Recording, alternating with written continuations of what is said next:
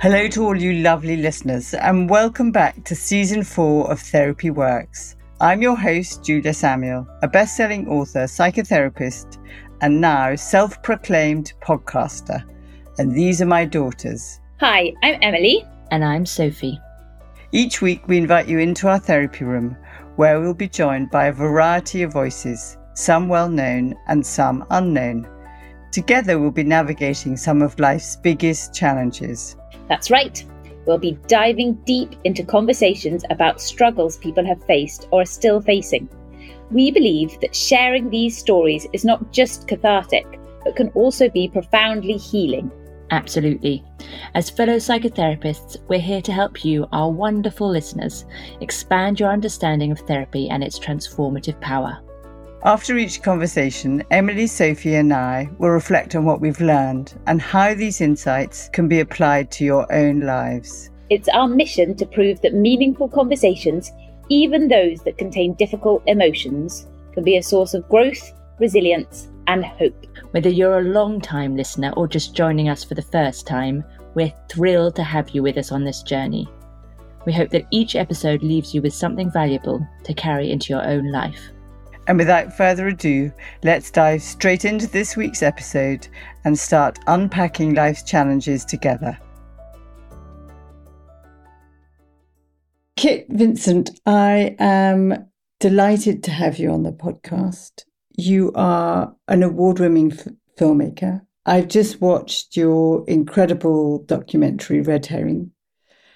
Maybe we'll just go straight to it and ask what is the challenge that you're facing now or, or have faced? Um, yeah, sure. So I was diagnosed with a, a, terminal brain tumor five years ago when I just turned 24. I was studying at university and uh, I suffered a, a severe uh, seizure. And it took them a while to figure out what it was. So it's kind of a, a quite long period of everyone thinking that you know it was different things like it was my lifestyle being a young person lots of partying not sleeping enough that kind of thing. But i think i knew deep down there was you know something worse. Yeah then eventually I, I had some scans and we got called into the to have an appointment. And it was the first time my my parents were separated kind of we'd all been in the same room together for quite a long time. And they told me and my dad proceeded to have a heart attack at that exact exact moment um, which in hindsight now is humorous but i think for the last five years or so all of us have been kind of living in this slight ptsd reality of that one event that happened at that day. Um, so that's what i have been trying to overcome and i'm you know i'm still living with it. I'm still trying to overcome it. And as you're saying it i'm kind of responding in pinging in lots of different directions. Part of me just although i knew this already because i'd watched your documentary and i'd read some articles hearing you actually say it is very shocking that someone so young has a terminal brain tumor. And then also listening to the way you say it is on one level like you're talking about somebody you know who you're quite close to, but isn't you. And in the other way, saying that you're all suffering from PTSD. And is it from hearing that you have a terminal brain tumor, or is it that your dad had a heart attack when you heard, or or I mean, I, I think that the whole situation seems so uncanny. I was there, but it's so distant like when you tell it to people, it just seems like it doesn't seem real, does it? It's, yeah, it's, it's surreal. If you wrote that in a film, people would be like, "Oh, that's ridiculous! Like that didn't happen." Yeah, it happened to me. It's a strange way of like reliving the story because I remember how I felt, and it was this just strange out of body experience of like watching. And my mum's a nurse as well, so she rushed to the the aid of my dad and then all these doctors came running in because they like pressed the crash button so that this alarm was going off five or six doctors came running in and i all of a sudden i went from being like the center of of what was going on to just kind of the sidebar just sitting there watching this theater happening in front of me and being completely useless it was bewildering. It was just like the, the strangest sensation. I have dealt with it, and that didn't take too much away from the fact that I found out what I found out that day. But for my dad, it's had a real like long term lasting effect on him. That day was supposed to be me finding out something life changing and then being there for me. And actually, it turned out to be him going and having to have surgery upstairs at St. Bart's. You know, You're laughing, but it's sort of uh, because what else would you do? You just cry or just. I didn't cry. My mum cried afterwards. All of us in you know my family find humor in quite dark things, and I think like it was almost the perfect distillation of like our sense of humor. Like if we saw that on a TV show, we'd all find it funny, but it happened to us. So I was just like, wow, this finally come back to bite us. All the years of us laughing at that kind of thing, it's it's happening to us now. So you're saying that you have begun to deal with the challenge that you're facing a terminal diagnosis. What has it done to you? I mean, making the film for me over the last five years was like the main way that I've dealt with it. It completely changed my identity. You know, it, it, I went from being a, a 20, you know, four year old, 25 year old man with a normal life who, who liked to party and do things that everyone likes to do at this age. And then all of a sudden overnight, I just became a different person. I had to think about my life in a different way. I had to think about how my life fitted into my friends' lives in a different way. And like that, that has been the main challenge, I think. You know, it's just like rearranging the kind of furniture of my life to work out like where I fit into all of it again. And I'm still trying to deal with that. Like that still is just like everyday occurrences. So, what is it about rearranging your internal furniture to fit, say, with your friends? So, what is that? It's you think you are a certain person up to a certain point, and I think your whole life up until that age is about shaping your identity for like the, the next future. Yeah, the next twenty five years. So you think I'm trying to get to a point of who who am I? What do I like? What do I care about? What are my interests? And then all of a sudden, you get to this point where something happens to you and you're like, okay, all of those things that you cared about and you like doing and you tried to have loads of energy so you could do all these things and fit all this stuff into your life. All of a sudden you're like, okay, now I have to take a step back, readjust, reassess, become somebody who is different, who puts a focus on different things, cares about different parts of their lives, prioritizes different things, different people, it's just really difficult. It's, it's not something you can just do overnight. It no, takes no. a lot of work, a lot of willpower, you know, and it's been really hard. It's not really something that I talk about with people because it's all like a constant internal like conversation that's going on within myself all the time. It's really little things and moments when I notice it. So you haven't had therapy? I've had a lot of therapy. I've been through a lot of therapists. You know, I would say that I've like almost done like speed dating with therapists. I think a lot of therapists I find in London, I've been paying large amounts of money to therapists who then I get to a certain point with them. I have five or six sessions with them, and I kind of like don't really feel like they understand the real like crux of the issue. The reality that you are going to die. Right exactly that, you know, and and they walk around it, and and it's not their fault, you know. I'm not blaming them or saying that the way they approach their, you know, the type of therapy they do is wrong. You have to have like a good connection with someone to be able to talk about this kind of stuff because it's like real big question thing. I mean, it's as big as it gets, right? It doesn't yeah, get yeah. really any bigger. No, and I can't do the whole talking with getting no feedback. I'm a very kind of like tactile person who needs like constant feedback in conversation when I'm talking, and that helps me think through my, you know, yeah, you like need response. Processes. It's relational. You want to be received, and you want that reception to then come back at you, slightly responding to what you said, but also bringing you something. Yeah, and I've done a lot of talking therapy where it's just like they sit and nod and listen, and right. you're like, what, what are you? Like, are you just not? not what are you thinking donkey. about whilst I'm saying this? Like, for fuck's just sake, like, say yeah. something. yeah. Are you thinking like, what am I going to have for dinner whilst I'm telling you about the fact that I might die in two years? Like, I've tried a lot of it. I'm having some um, some CBT therapy at the moment on the NHS, and that's great. Like the service they've offered me is amazing. Great.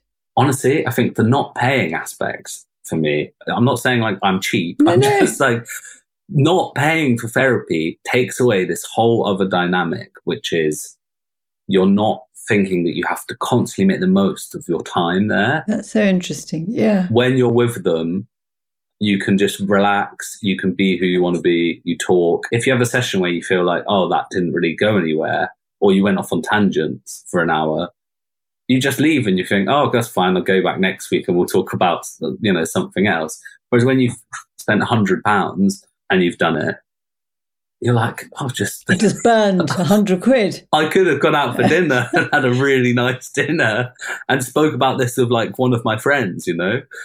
I think that's really interesting. But in some ways, the money is a proxy also for how much time you have left, in the sense that you really want to prioritize your time for it to be meaningful or to have fun or to be with someone you really love or who really loves you because the flapping around is really a waste of time when you've got very little time. And so paying money Exactly. and then not getting what you want in therapy is like a double whammy of pissing you off, right? Because what I got from your um, documentary, you're laughing, is that bad?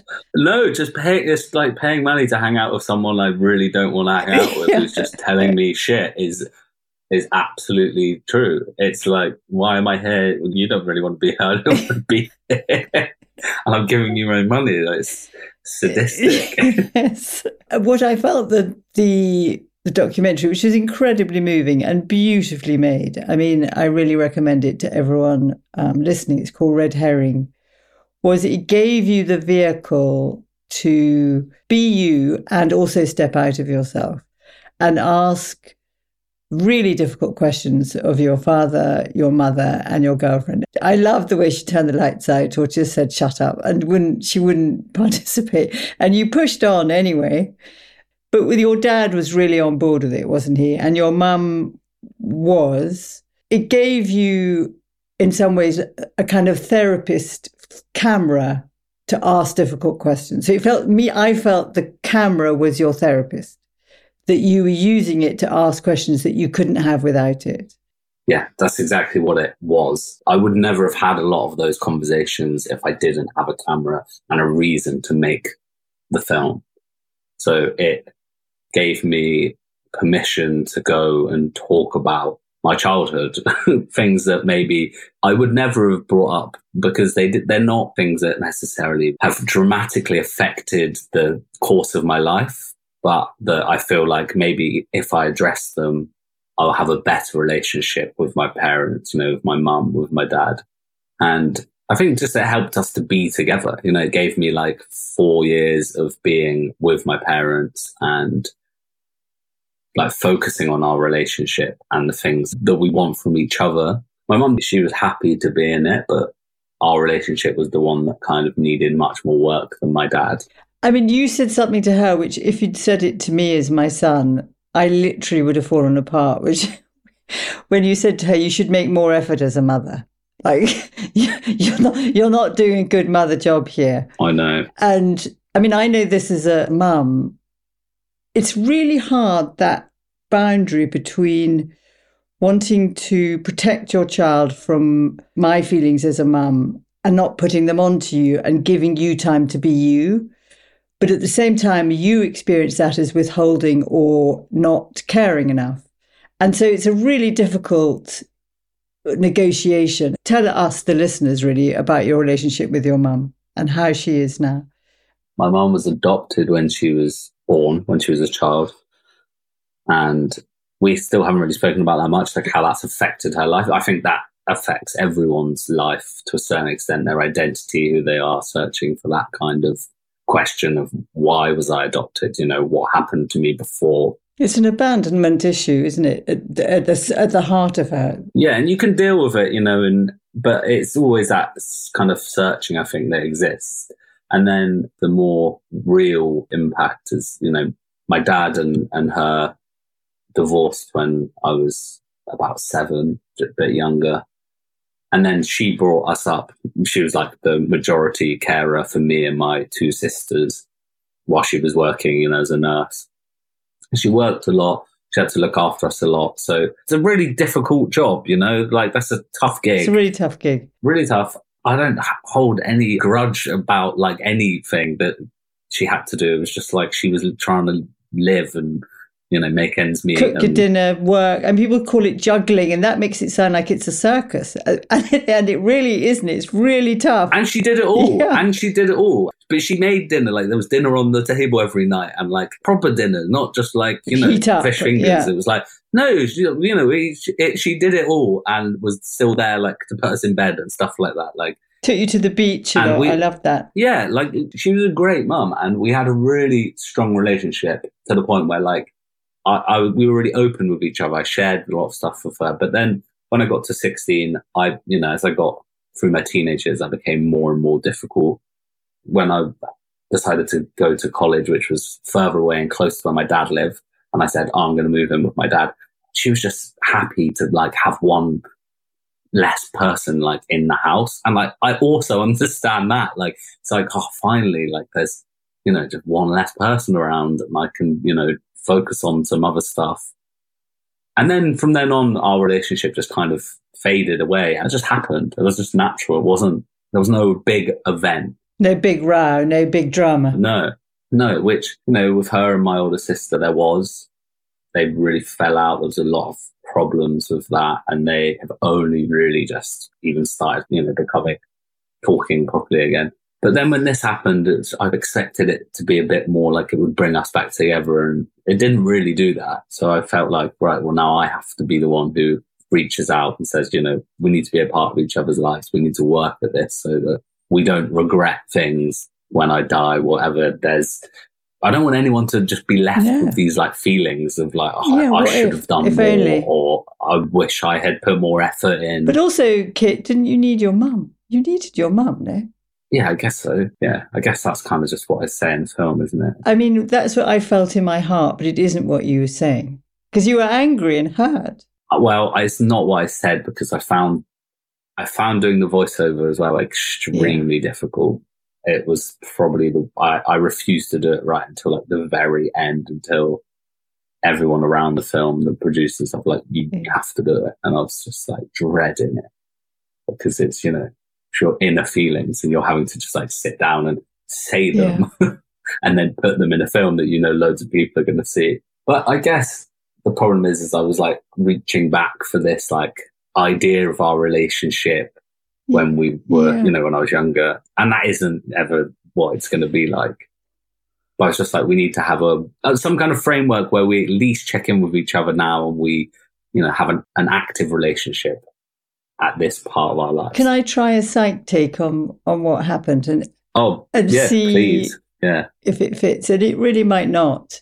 Is that I felt that your mum was remarkable in overcoming the attachment injury she had from uh, being adopted to being able to parent in the loving way that she did and that she really loved you. And as you were talking just now, the sense I made of it was that when you left at 16, it reignited that attachment injury of abandonment. And her way of coping with abandonment is to shut it down, is to put it away and keep going and keep doing what you're doing, do your job, look after who you've got. But she couldn't afford to have a process of moving in and out of you. She either had to switch you off or switch you on because she learned that coping mechanism from a baby on. And that's the only one she has in her toolbox. And she has a double whammy in that with your diagnosis, you're leaving her again. And so that is demanding in some ways of her to do something that she doesn't know how to do, which is to love you, knowing that you're going to leave her. I mean, yeah, I've never, I've never thought thought about it like that. Um, that's very interesting take. I, I think it, there's a lot of truth in that, probably. All I can think of though the whole time is that she would hate to hear us talking about her and not being here. Well, I just feel I just feel bad, like knowing that I'm talking about her and her not being here Yeah. because she would hate that. I get that. I can't speak for her, but I think No. it's very interesting, and I think that, I mean, I she you know she says it in the film, like she, the difficulty that she finds with the idea that you know because of her job, she knows what it's like for people to go through you know the process of dying, because she deals with palliative care patients. So for her to like see me go through that is that's so difficult for her, and she can't really So difficult. she, she finds that really, really hard. And that's what I think makes her the way she is, you know, kind of in the film. It's like to try and pull back and, yeah, the idea that she got, she gets this from like this point in her childhood, um, you know, from being adopted is really interesting. Kind of wish that someone had told me that when I was making the film. I think it could have made a more interesting film had I known that. Honestly, the film couldn't be more interesting. It's so. I mean, I think what's powerful about the film, as much as it's about your very unique diagnosis and life threatening, life limiting brain tumor, is that we can all see ourselves in it. Your relationship with your dad, I mean, it's a wonderful relationship. A lot of people have terrible relationships with their dad. But the way you look so alike, and I mean, you literally, and when he was young, it's like you. So he, Yeah. you look at each other and you see yourself. And It is. I mean, a lot of my friends, like when you know they see us together, they're like, if you see us from behind, you're not sure which one Who's of us who's the old guy? who. Because now I've started shaving my hair as well, started since I had radiotherapy. Yeah, we're just because he's bald and I shave my head, we just look like the spitting image of each other, and it's so weird. I mean, the thing that I understand with being given a, the diagnosis like this is that it's the love of others that enables you to survive. Your love of Isabel, your parents, your closest friends, your family. Yeah, And I really felt the love that you actually have for your mum and her for you. And, you know, I really respect and value your mum. And your relationship with your dad was more kind of expressive. I think the love underneath is exactly the same, but he's more expressive. Um, and he's more tearful and he sought understanding through religion. He wanted to belong, having felt like he was an outsider. But yeah, I mean, I'd never seen my dad cry until before I made this film. Like since bef- before the diagnosis, I'd never seen my dad cry. I've seen my mom cry a million times. And the first time I saw him cry, I thought he was, I thought he was joking. I thought he was laughing. And then I realized he was crying and it was this like heart shattering moment of being like, oh my God, I'm witnessing my dad cry for the first time. And then since then, I've seen him cry hundreds of times, you know, in this Yeah. process. I think that was like a real, you know, the film gave us this connection where we were able to just be ourselves in front of each other, have these kind of emotional moments where we didn't feel uncomfortable. You know, we didn't feel this awkwardness around each other's feelings. You know, No. we weren't trying to kind of protect each other and not make each other feel bad. Whereas with my mum, I'm r- so scared of upsetting her because she's she's so fragile to me. Yeah. Like in my mind, she's Yeah. she's still like my sweet mum, and uh, I'm like, Yeah. and I just don't want anything bad to happen. So I don't want her to be upset, and I don't. So even when I'm having these conversations with her about this stuff, You're loving like, her. I'm trying to get to what I want to say and to the root of the matter, but I'm like still like get close to it, and I can't quite like Go through it. exactly. Whereas with my dad, I can say what I want, and I know that he'll just be okay with it and with it. This podcast is supported by Bamford. Bamford is a lifestyle and well-being brand dedicated to nourishing and nurturing your body and mind. Bamford's B balanced treatment encompasses this ethos and is designed around your needs. Perfect to alleviate symptoms brought on by hormonal changes and long-term illnesses. The session starts with guided breath work and takes you through a bespoke bamboo tapping experience followed by a cooling gel massage across the whole body. You'll be left feeling lighter, well rested, and more like yourself. Bamford are inviting listeners of the podcast to experience their targeted spa treatments at their wellness bars in London or the Cotswolds and are offering a brilliant 15% off all bookings until the end of the year. Book your treatment online at Bamford, B-A-M-F-O-R-D dot com, C-O-M, and use the code TherapyWorks at checkout. Also, if you're keen to learn more about their new luxury private members club in the Cotswolds that provides a 360 degree wellness experience incorporating health, fitness, and holistic well-being, please visit bamfordclub.com. A big thank you to Bamford for supporting Therapy Works. I think what's really interesting is when we want to protect someone, the person we love, the person we're talking to, that protection becomes a barrier to the connection and the depth of relationship we want. Yeah. And the co protection that happens in families. I mean, you probably don't know this, but I've worked with many families with children and young people or who've had children die. It's something I did in the NHS for 25 years. And this co protection, like I don't want to upset person I love and they don't want to set, upset you.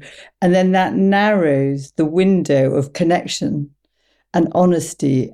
And also, with doing that, the level of emotional connection, which is the much bigger thing it's not the words that really matter or what you say. It's feeling that you can release yourself into them. They can take it and hand it back to you with their love so that you feel loved.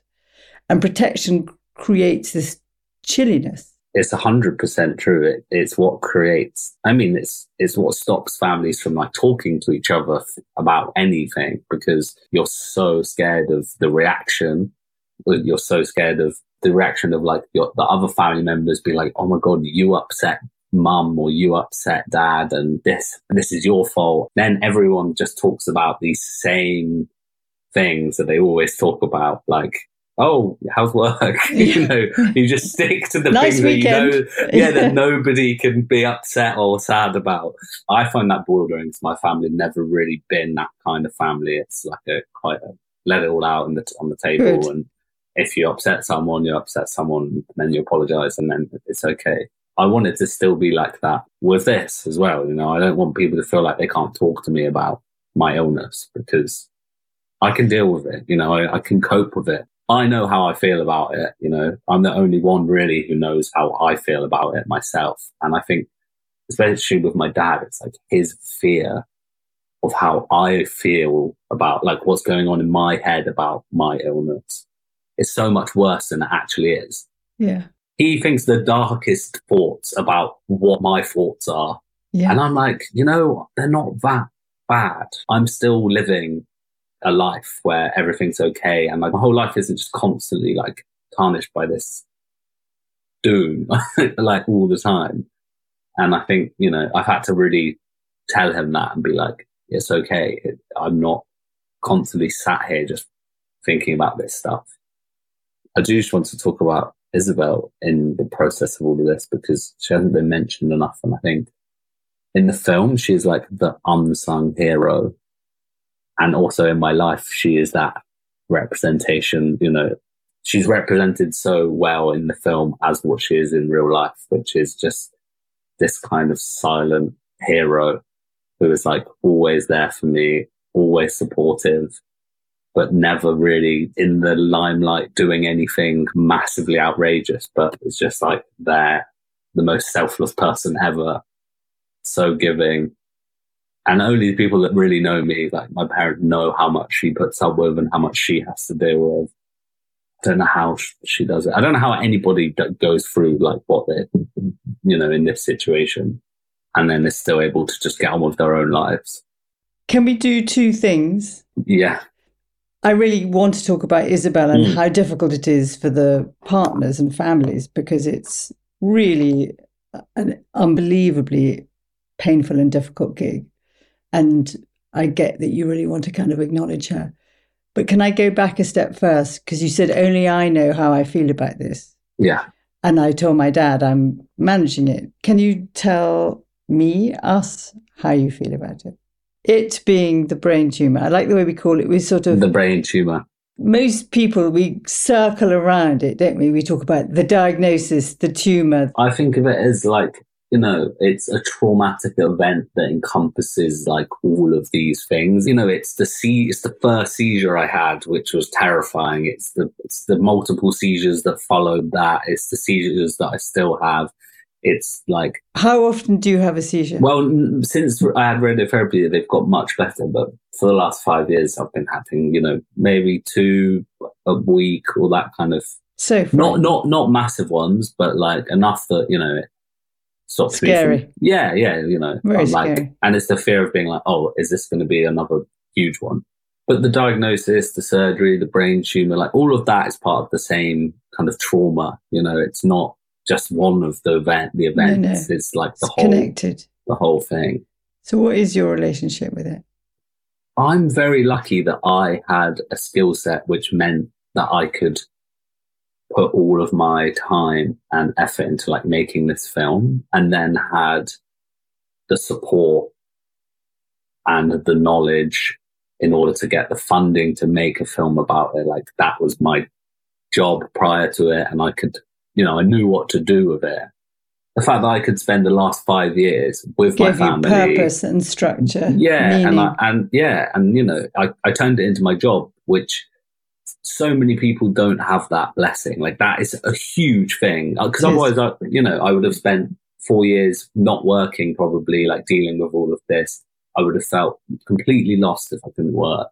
You know, now I'm like showing it at festivals, and I'm now I'm talking about it on stage, doing Q and A's with people, which is like its complete own form of therapy. Like Yeah. getting up in front of a thousand people and talking about this stuff is so cathartic and strange. Amazing. Yeah, it's really it's fun. Like a lot of it's Yeah. fun, and, and I do the Q and A's with my dad, which is you know Double act. that stuff's amazing. People just want to ask him questions more than me. Um, Which is quite annoying. it's no, it's I like I prefer it. That has helped ma- like massively, and my experience is no way near similar to somebody else who's you know not in this situation.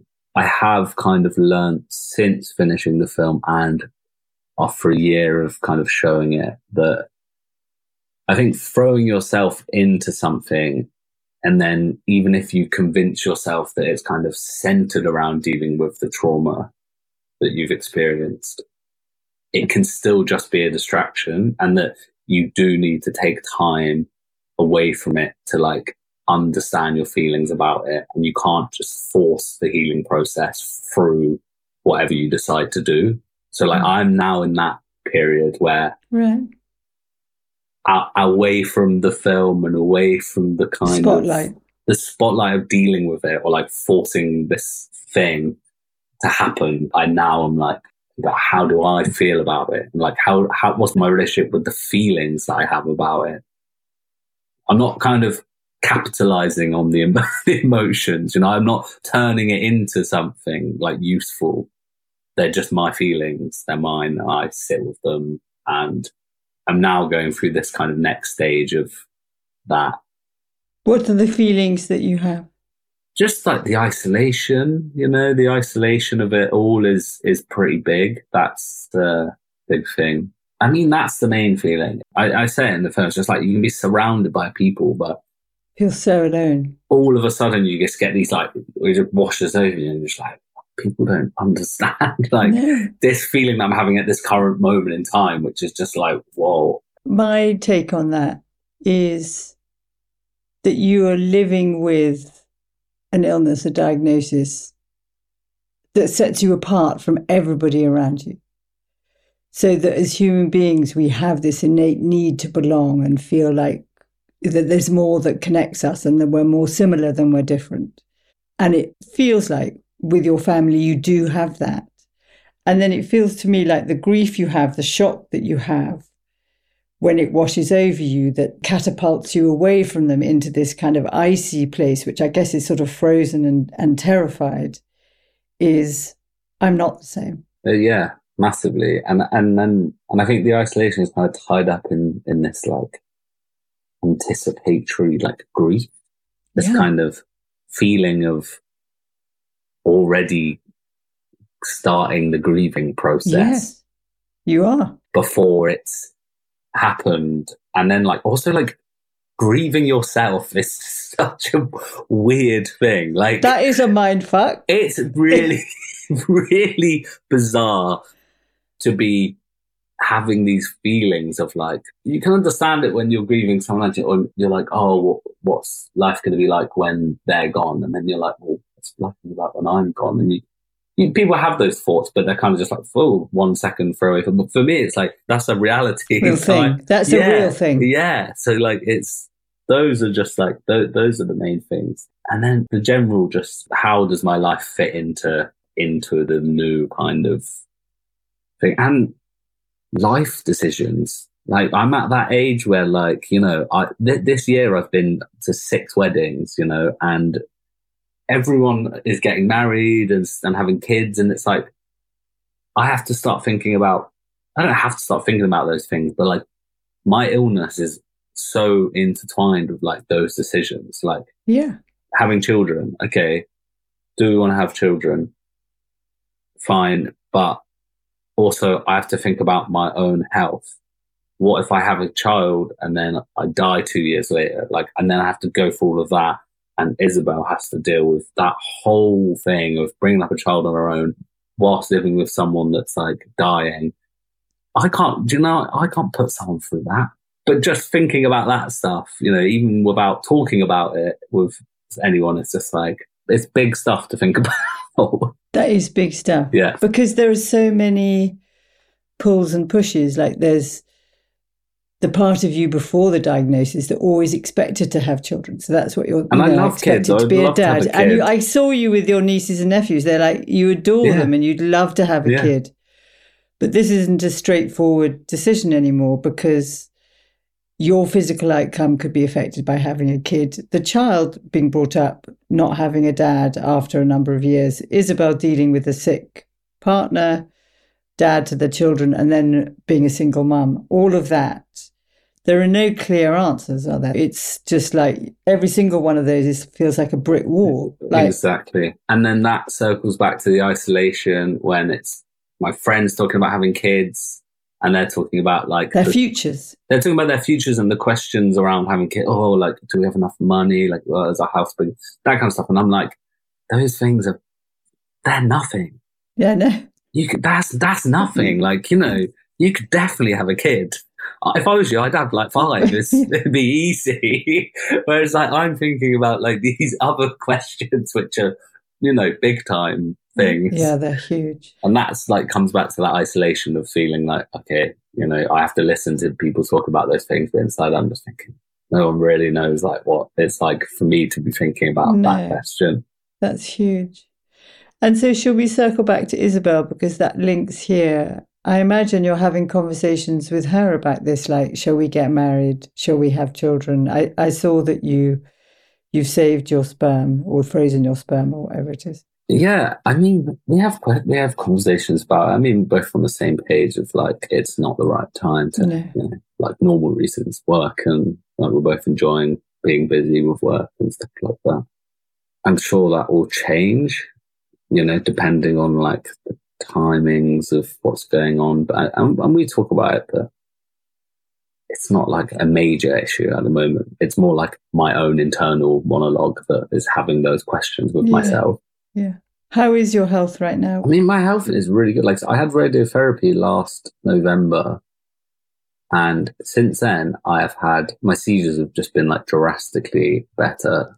And yeah, I'm, I feel really good. I'm I'm having another scan in a month, and Scans are like Jaws music to the whole soul, aren't they? Like, they they are the six monthly moments that break apart my life. So it's like three months after a positive scan is like this heavenly choir singing in my life, and then Yeah. it's the Jaws music starts again for the three months before. yeah. And so, like living your life with those, like punctuated by those things, is my. I can only live my life in six month chunks now. It's really hard. And your life me. actually depends on the results. I mean, yeah, it's like it's the life changing results. So it's yeah, six months is like as far ahead as I can really think. Gosh. Yeah, it's weird. I was talking about oh, what's you know, just think about a five year plan, and I'm like, think about my six month plan. Yeah, you know, it involves not much. I cannot do that much in six months, so that's fine. I mean, the thing that I understand is that what helped you is your job, that you had this job that gave you a vehicle to have these conversations and a focus and a purpose.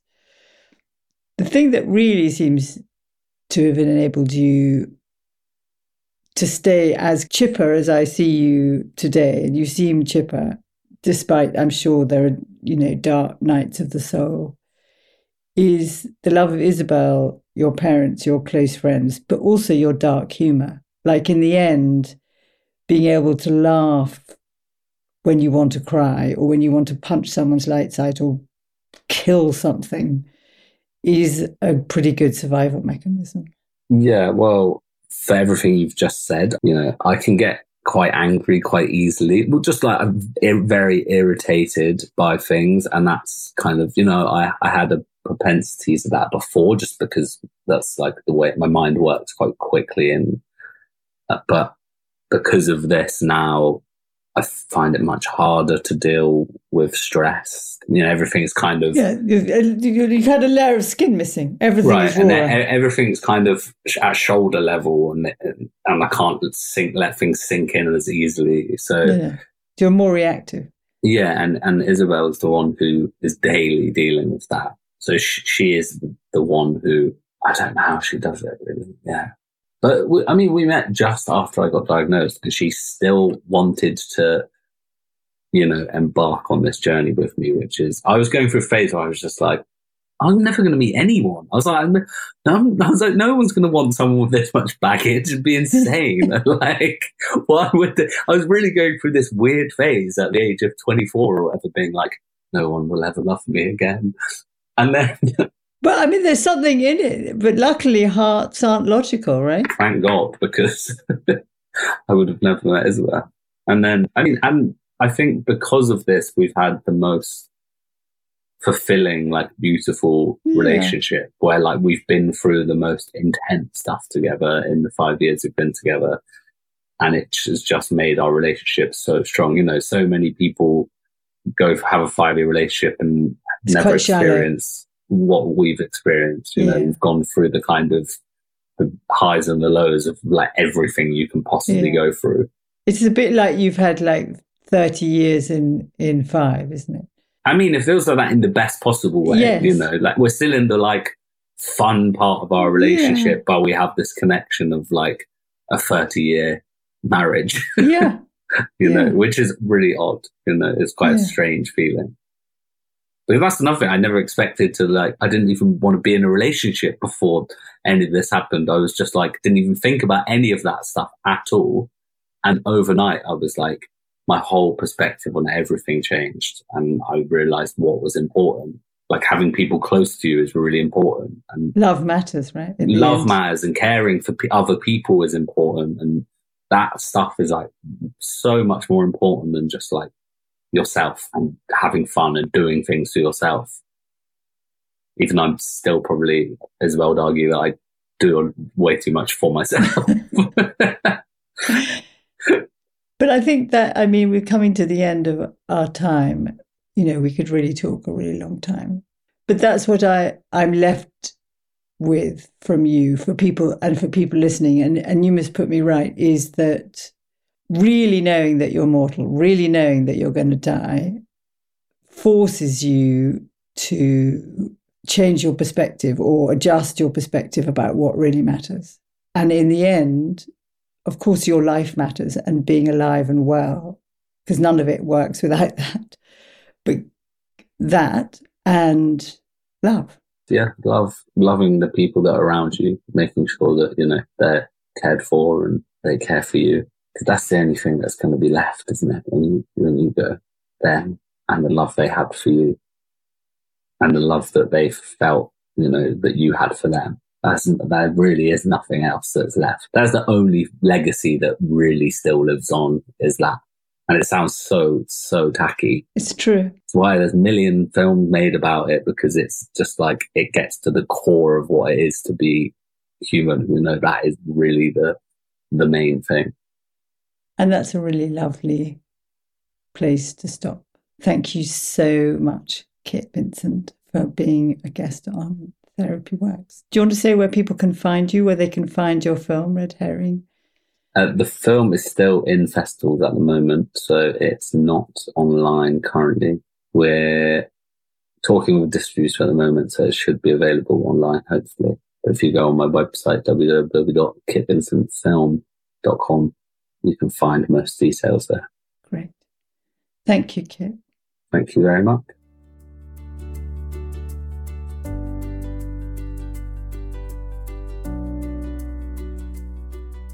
Now, listeners, it's that time of the show that many of you eagerly anticipate each week the moment when I'm joined by my two incredible psychotherapist daughters, Emily, who's a child psychotherapist, and Sophie, who's an adult psychotherapist. Let's hear what they have to say about today's enlightening conversation. So, we're going to talk about Kit Vincent and his terminal diagnosis for someone so young. And I wonder what came up for you?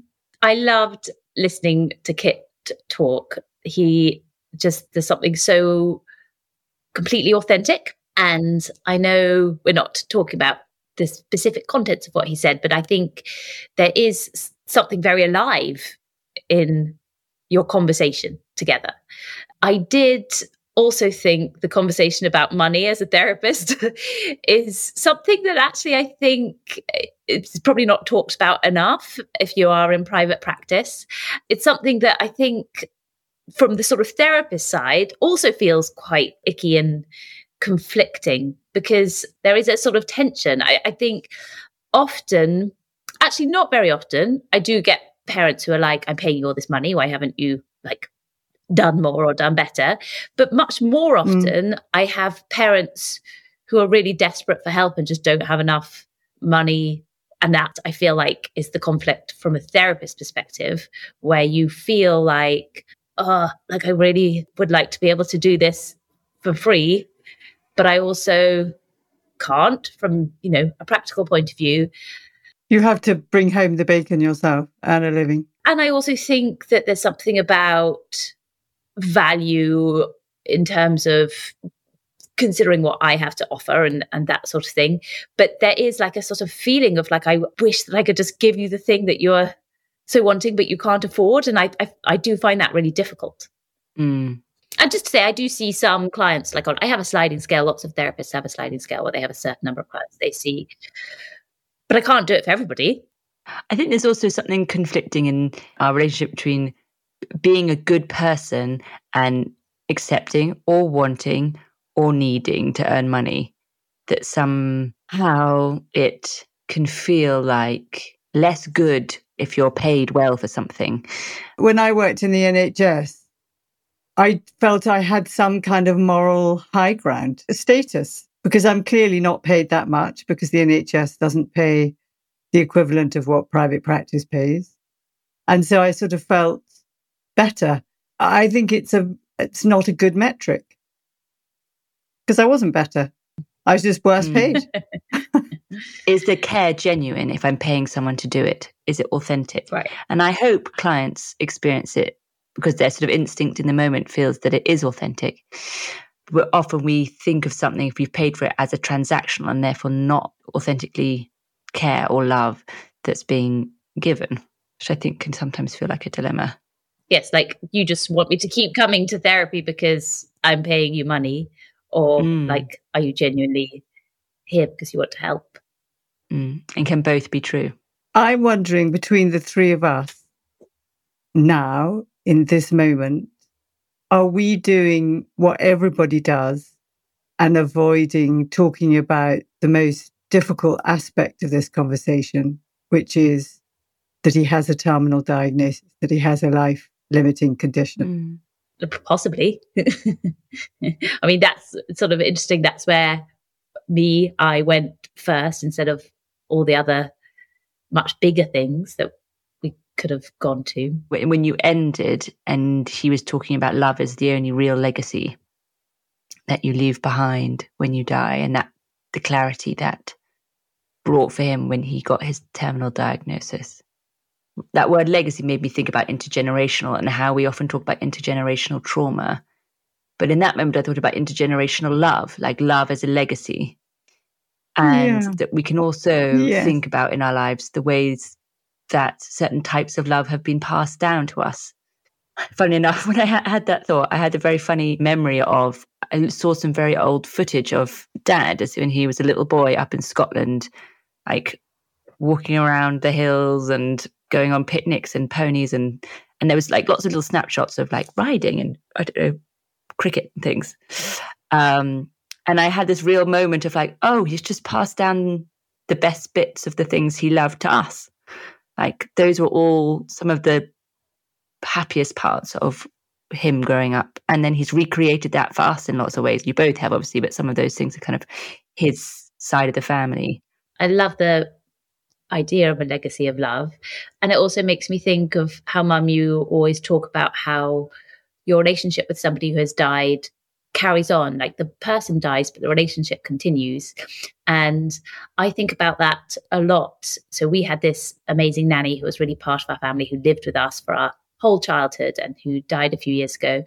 And I think of her I think probably almost every day. So, I mean, partly the, the things that she says, but also just like really practical things that I do for my children that I think came more f- from her. I feel like people who really, really love you, who you really, really love, I think they sort of get inside of you, like in a way, once you've passed the sort of real rawness of grief, mm.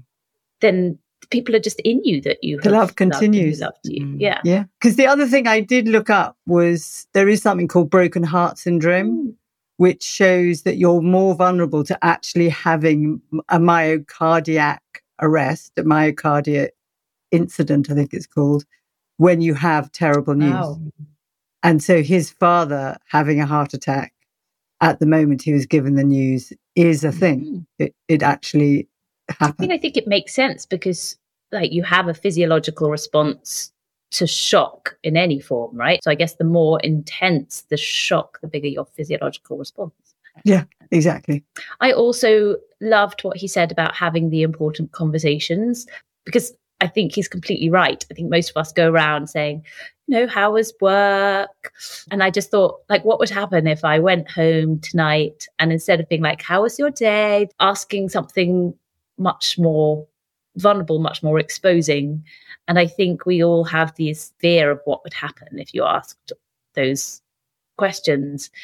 But also, the flip side of that is the sort of depth of connection that you get when you can have those conversations safely. The other part of that is around the fantasy and the reality. Like, if you don't have the truth, like children for sure, if they don't have the truth, then they fill in the blanks. They don't just not think about the thing that you haven't told them. They just fill in the blanks and the fantasy, sorry, is much, much worse than it's the worse. reality. Mm. And I really resonated what he was sort of saying about like his dad thinking that he was thinking all these horrendous thoughts. And actually, what he was thinking wasn't as bad as what his dad imagined. I've really been thinking a lot about this in many dimensions. And I think what we I've talked about it here before is this idea of co-protection that we're protecting the people we love when we don't tell them our worry or distress or our fears and they protect us and i was thinking about it with regards to adoption you know the adopting parents don't talk about the loss they feel of like not having a biological child and the child doesn't talk to the parents about them not being their biological parents because they both feel they should just be grateful that they have the relationship they have or you can protect each other from your own fears about living and dying. You're totally right. But I think it's not just huge life or death things. I think there are so many things that we are afraid mm. to speak about honestly, like just how we feel about each other in that moment. Like, what our fears are in a relationship,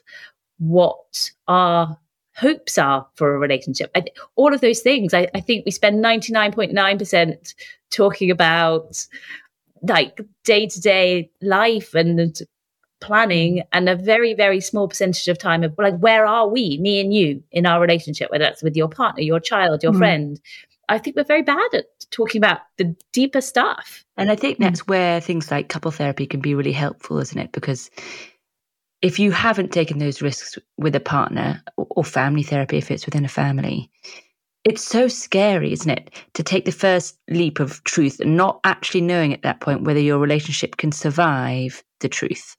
Because we do some of that co-protection for fear that, that, that the relationship can't survive we'll break apart you won't be able to bear what yeah. i say and i won't be able to bear what you're going to say however you can then obviously you get this deeper level of trust in your relationship, this sense that you can survive hard things together, that you can be heard and hear.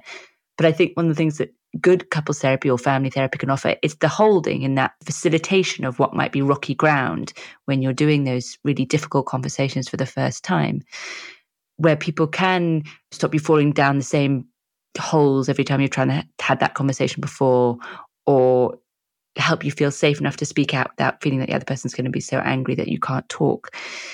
All those kind of things. And also just like helping you find the words because i think sometimes we're like we're trying to explain something but mm. somehow like it just yeah. doesn't come out or it's difficult to really express it. And i think a good therapist can help find the words for things. Yeah and i think into relationships we get into patterns don't we of ways of relating and it can be hard to disrupt those without an outsider going noticing that you know this is a pattern you protect me and then I pretend I'm okay. And then I will say though, for yeah. lots of people who couples therapist isn't an option for whatever reason, I think things like listening to like relationship podcasts together, like there's the Dan Savage one, which is about sex and relationships. There's Esther Perel, where she does a lot of couples work, which also Where Do We Begin? It's called, which mm. also really brilliant. Like say you listen to one and you're like, ooh, I feel like like that can be a starting point to have conversations about yourselves. Mm. And it's a bit, a yeah. bit safer because it's outside of you. I'd like to ask the listeners to ask themselves and maybe their partners what are the areas that we protect each other in? What are the topics and kinds of conversations we don't have? And if you don't have a partner, ask yourself what are the conversations or things that I'm kind of blocking from myself or the people close in my life. I think that would be an interesting kind of point of reflection for people to use. Thank you so much to Kit for being so open and honest and warm and funny and giving us so many things to really think about deeply.